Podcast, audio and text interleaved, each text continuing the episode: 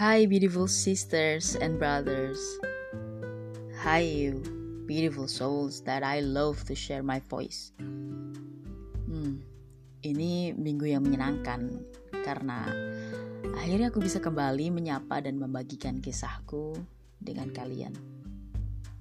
Meskipun aku tahu kita sedang berada di situasi yang tidak menyenangkan, merasa tidak aman, ada rasa was-was dan banyak cemas karena COVID-19. Tetapi justru karena alasan itu pula, aku ingin tetap membagikan cerita seolah kita memang sedang menikmati waktu terbaik untuk mengenali diri, diri kita sendiri maupun membersamai orang tercinta. Oh iya, terima kasih juga sudah mendengarkanku Senin lalu ya. That was beautiful. Well, di episode kedua relaksasi rasa, aku ingin cerita tentang apa yang enam bulan lalu, enam bulan terakhir lah, paling gak aku rasa. Aku bicara jatuh cinta. Semoga kalian mendengarkan. Inilah perasaanku untuk cinta.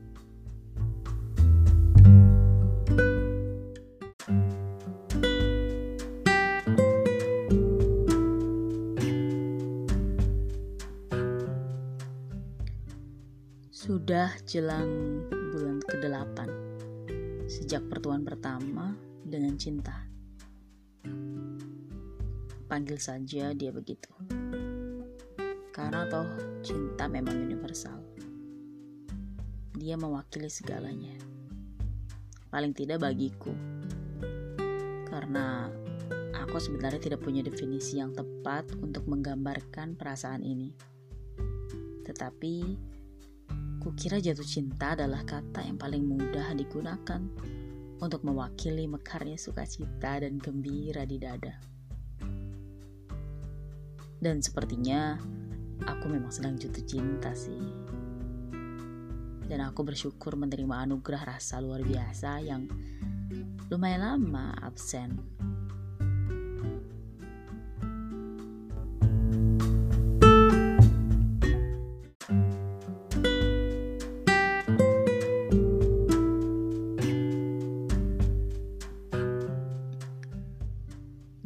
tanyakan alasan atau sebabnya. Karena semua seolah terjadi tanpa alasan.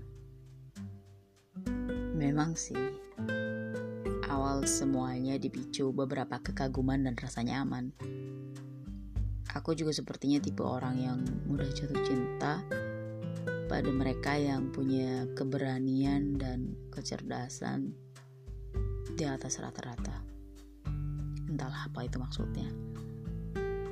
Yang jelas, mereka yang lebih banyak menggunakan kepala dan hatinya dalam bertindak terlihat keren. Kurang clear mungkin ya. Yeah, but everything just sparked without I'm realized.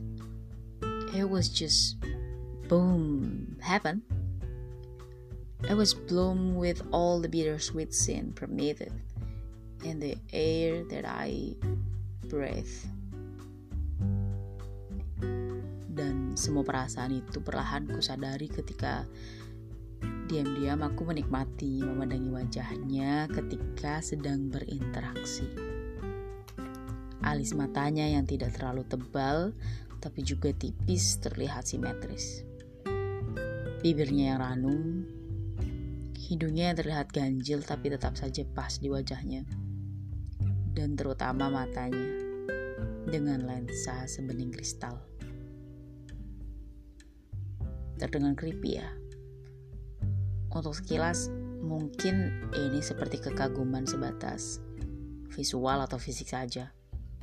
Tetapi biar mudah, aku memang lebih baik memulainya dari sana, menurutku.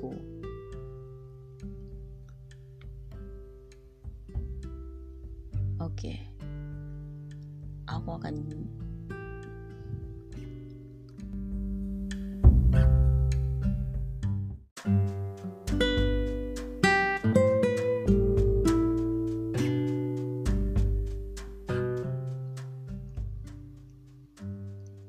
Aku tidak punya kepandaian untuk menggambarkan bagaimana sosoknya.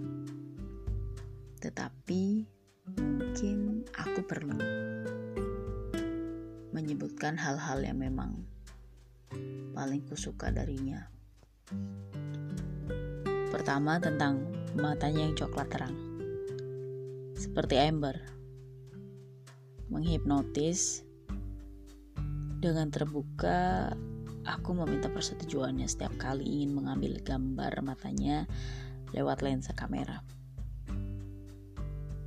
Dia tahu mata adalah salah satu bagian dari tubuh manusia yang sering kali memesonaku.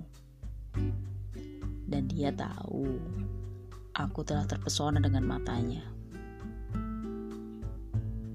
Karenanya dia tak pernah menolak saat harus kupaksa untuk membuka mata beberapa detik lebih lama dengan menahan sedikit rasa kering dan pedih akibat silau matahari atau udara yang mendesak masuk ke mata. Hal yang paling menyenangkan dan ternyata cukup membuatku bersuka cita adalah ketika foto itu menjadi gambar layar di gawainya. Sepele, tapi tetap saja itu terasa menyenangkan. Lebih dari itu, matanya juga menggambarkan kebeningan hatinya. Dia mampu bicara dengan lugas apa yang perlu disampaikan, menyembunyikan yang tak perlu diketahui, tidak pernah mencoba menyakiti dengan kata-kata. Tapi anehnya, dia adalah paket kombinasi mulut binal yang tak punya filter tetapi terasa menyenangkan mendengarkan. Berbeda kalau orang lain yang mengumpat, itu akan terasa menyesakan dan menyebalkan, tetapi tidak ketika keluar dari mulutnya. uh, dari sini, mungkin soul sisters and brothers gonna conclude me as a bucin ya mungkin aja kalian akan menyebutku bucin. Iya kita cinta.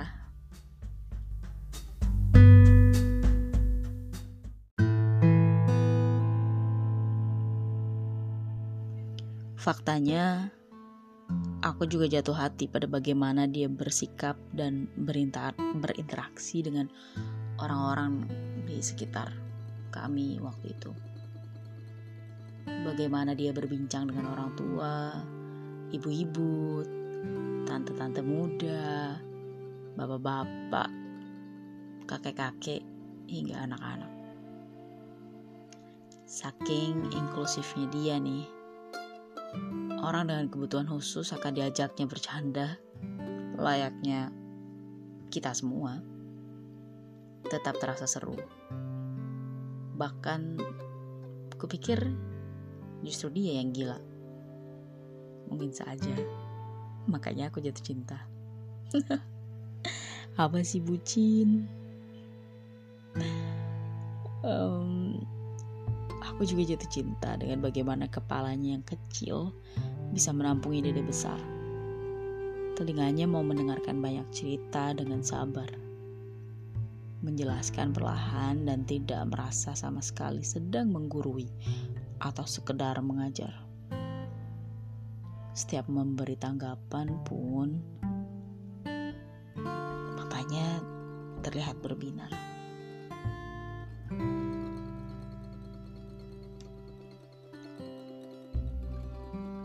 Dekat berjarak dengannya membuatku lebih terdorong untuk menunjukkan sisi-sisi yang tak ingin kutampilkan di depan. Itu hal yang baru dan amat mengejutkanku.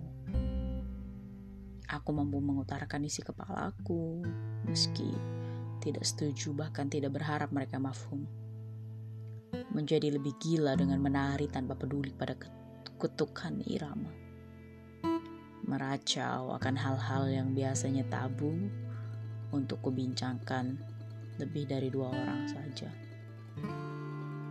Berjalan seharian, mengalah pada rayuan, tidak pe tidak peduli waktu yang berlalu, terasa sangat amat menjemukan. Sewaktu melakukan perpisahan dengan teman-teman baru yang terasa intim dikenal waktu itu, cara menangisnya yang terseduh terlihat amat lucu. Tapi buatku sebenarnya itu haru karena aku yakin aku tidak akan pernah mendapatkan tangisannya untukku. Dan benar saja, itu terjadi.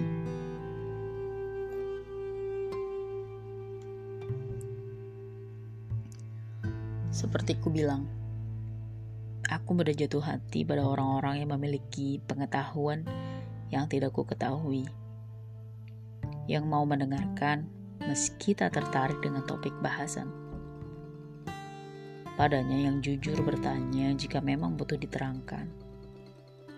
Terutama ketika aku merasa dibutuhkan dan dia sandarkan kepalanya memintaku perhatikan. Memaksaku melakukan hal-hal sederhana yang sebenarnya bisa dia lakukan. Aku senang dia tidak melulu kuat di depanku. Memberi kesempatan cinta untuk kutuangkan kucurahkan. Percikan feromon, dopamin atau hormon apa pun yang terlibat dalam kisah cinta umat manusia, nyatanya juga menggiringku merasakan sakit yang teramat. Kesepian yang menyelinap ketika menunggu pesan darinya saat aku kehilangan jejaknya dan tidak mendapat ruang yang sama atau serupa seperti sedia kala. Itulah yang terjadi dan paling menyakiti.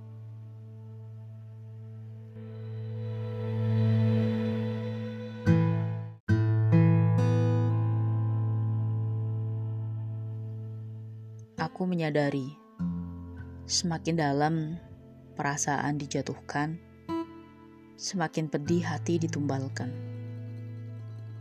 Kepalaku semrawut, hari bergulir acak aduk. Bersuka cita, berduka dan tapa, bergembira lalu merasa paling merana. Tetap bahagia sekejap sirna jadi muram durja. Dan itulah kuasa cinta utusan semesta. Hmm, jatuh hati membuatku merasakan empat musim sekali waktu. Terkadang hati terasa dingin dan beku karena dia yang seolah tak menyadari keberadaanku. Lain hari, matahari terasa amat menyenangkan untuk dilewatkan dengan hanya berdiam di rumah seperti saat dia sedang sesadar-sadarnya tengah memberi kegembiraan untukku. Begitupun hati bisa mendadak muram seolah mendung hitam bergelayut dan sebentar hujan turun berderas.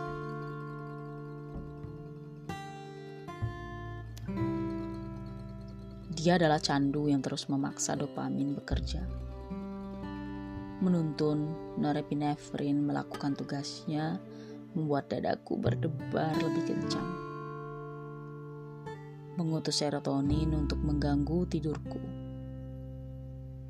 Tetapi dengan jelas tidak pernah dan sepertinya tidak akan pernah dia kirimkan oksitosin maupun vasopresin. Meskipun itu jelas bagiku tidak mungkin.